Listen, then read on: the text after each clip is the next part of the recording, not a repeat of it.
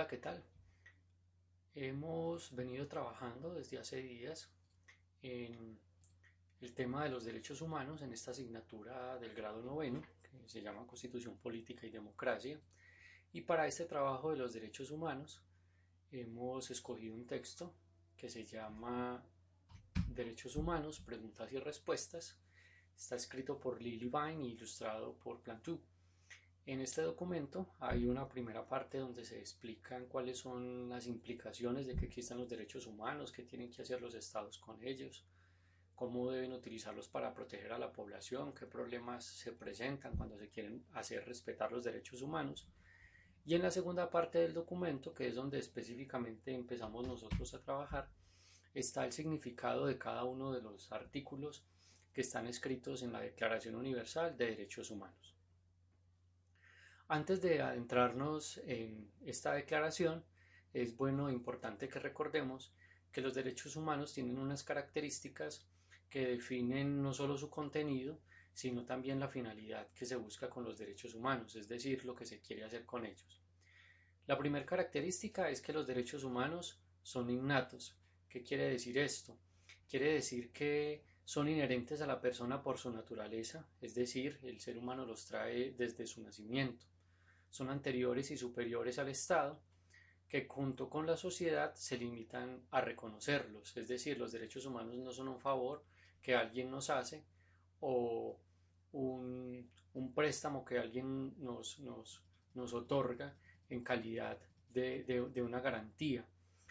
El segundo aspecto es que los derechos humanos son universales, es decir, todo sujeto de la especie humana posee derechos humanos se extienden a la totalidad de las personas en todo tiempo y lugar. Por lo tanto, nadie puede invocarse ninguna diferencia para justificar su desconocimiento, resultando por lo tanto terminantemente prohibido excluir de la titularidad y del ejercicio de estos derechos a cualquier individuo, es decir, todos los seres humanos son titulares de derechos independientemente de que lo sepan o no. Eh, la tercera característica es que los derechos humanos son absolutos, es decir, porque su respeto se puede reclamar indistintamente de cualquier persona o autoridad. Dado que los derechos humanos no nos los garantiza nadie porque nos quiere hacer un favor, sino que son una condición natural del ser humano, se convierten en algo de lo cual nosotros gozamos plenamente e independientemente de los roles que otras personas eh, representen en la sociedad. Los derechos humanos son inalienables, es decir, que ya que son irrenunciables y pertenecen de forma indisoluble a la esencia misma del ser humano, no pueden ni deben separarse de la persona, y en tal virtud no pueden transmitirse o renunciar a los mismos bajo ningún título. No caben, por consiguiente, ni la violación de los derechos humanos por un agente externo, ni siquiera la renuncia del propio sujeto a los derechos, es decir, que ni siquiera el ser humano puede renunciar a esos derechos así lo quisiera. Esto en el caso, por ejemplo, de alguien que quiera renunciar a que le paguen un trabajo que está desempeñando, los derechos humanos aseguran y garantizan el derecho al trabajo y a la justa retribución y toda persona tiene derecho a ellos. Solo un ejemplo. Los derechos humanos son imprescriptibles, es decir, que no se pierden por el transcurso del tiempo, independientemente de si se ejercen o no.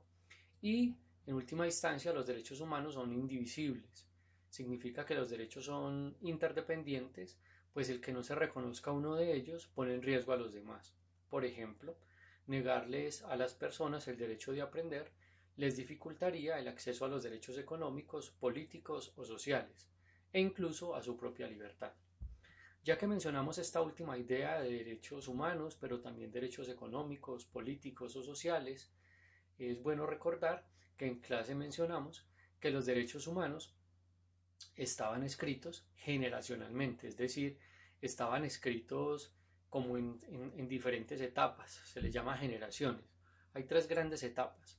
La primera generación de derechos eh, se desarrolla en el siglo XVIII y XIX. A estos derechos se les llama civiles y políticos, ya que defienden como valor principal la libertad. Estos son los derechos que reclaman, por ejemplo, las naciones que se están formando en el siglo XVIII, que se están independizando de, los grandes imperios que los han dominado. Los derechos de segunda generación se llaman derechos económicos, sociales y culturales. se desarrollan en el siglo XIX y principios del XX y su principal característica es la búsqueda de igualdad, es decir, estos derechos buscan garantizar unas condiciones de vida dignas para todos. Y los derechos de tercera generación son los derechos de justicia, paz y solidaridad y se caracterizan por promover relaciones pacíficas y constructivas entre los seres humanos. En este orden de ideas vamos pues a retomar los cinco derechos humanos de los que nosotros hemos hecho mención en la clase. El primero de estos derechos es todos los seres humanos nacen libres e iguales. ¿Qué significa esto? Que independientemente del grupo étnico, del género, de la convicción religiosa, del estatus económico, de cualquier tipo de diferencia humana que pudiera existir entre nosotros, todos los seres humanos nacemos libres y en igualdad de condiciones ante la ley. El segundo artículo dice todas las personas pueden ser de grupos étnicos distintos, hablar lenguas distintas, ser ricas o pobres, tener opiniones y religiones distintas, pero eso no es un problema. Todos tienen exactamente los mismos derechos. ¿Qué significa esto? Que no hay ninguna distinción entre las personas por la condición natural en la que nazcan. Es lo que intentamos expresar acá en la información no solo se nace libre, sino que se nace en igualdad de condiciones, en igualdad de derechos y con igualdad de libertades. Lo que significa que nosotros no estamos definidos por el territorio, por la nacionalidad o por el país de donde vengamos, sino por la condición de ser humanos. El artículo 3 se llama Todas las personas tienen derecho a vivir y a hacerlo en libertad y con seguridad.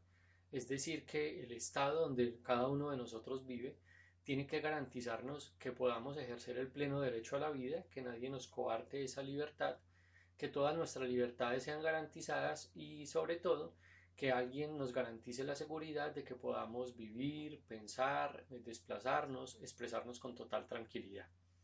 Es decir, que la libertad se convierte en un valor que nos iguala. Artículo 4. Nadie puede esclavizar a otra persona o comprarla y venderla como si fuera una mercancía. Está prohibida la trata de personas que durante siglos fue una estrategia económica de muchos países y no solo significa una esclavitud de carácter físico, sino que significa que la esclavitud, así sea en el plano simbólico, el sometimiento, la dominación, la conquista de una persona por otra, está totalmente prohibida. Por eso este artículo hace referencia que está prohibido que alguien sea sometido a esclavitud o a servidumbre. Y el último artículo, el 5, es el que hemos trabajado, dice nadie puede maltratar o torturar a otra persona. Significa esto que nadie puede someter a otra persona a tratos crueles, a tratos indignantes, a tratos inhumanos. Esto aplica para personas en cualquier condición o en cualquier situación, incluso preferiblemente las, las leyes tienden a escoger la parte débil en los casos para buscar restablecer sus derechos y garantizar sus libertades. De manera, muchachos, que estos son los cinco artículos, muchachos y muchachas, Jóvenes, estos son los cinco artículos que hemos trabajado hasta el momento y que nos darán pie a nosotros para trabajar eh, los siguientes 25 artículos por etapas. Antes de esto, yo quisiera que ustedes sacaran un eh, tiempito de, de sus ratos de estudio y que buscaran la biografía de una joven que se llamó Ana Frank. No sé si ustedes han oído hablar o han escuchado hablar de Ana Frank una niña de origen judío que se vio obligada a esconderse junto a su familia para escapar de los nazis. Es muy particular el caso de Ana Frank porque logró escribir todas las vivencias y situaciones que le ocurrían mientras se escondía. Entonces yo quiero que consulten un poco la biografía de esta mujer y que en, la próxima, en el próximo encuentro podamos poner en escena eh, sus ideas. Bueno muchachos, buena travesía.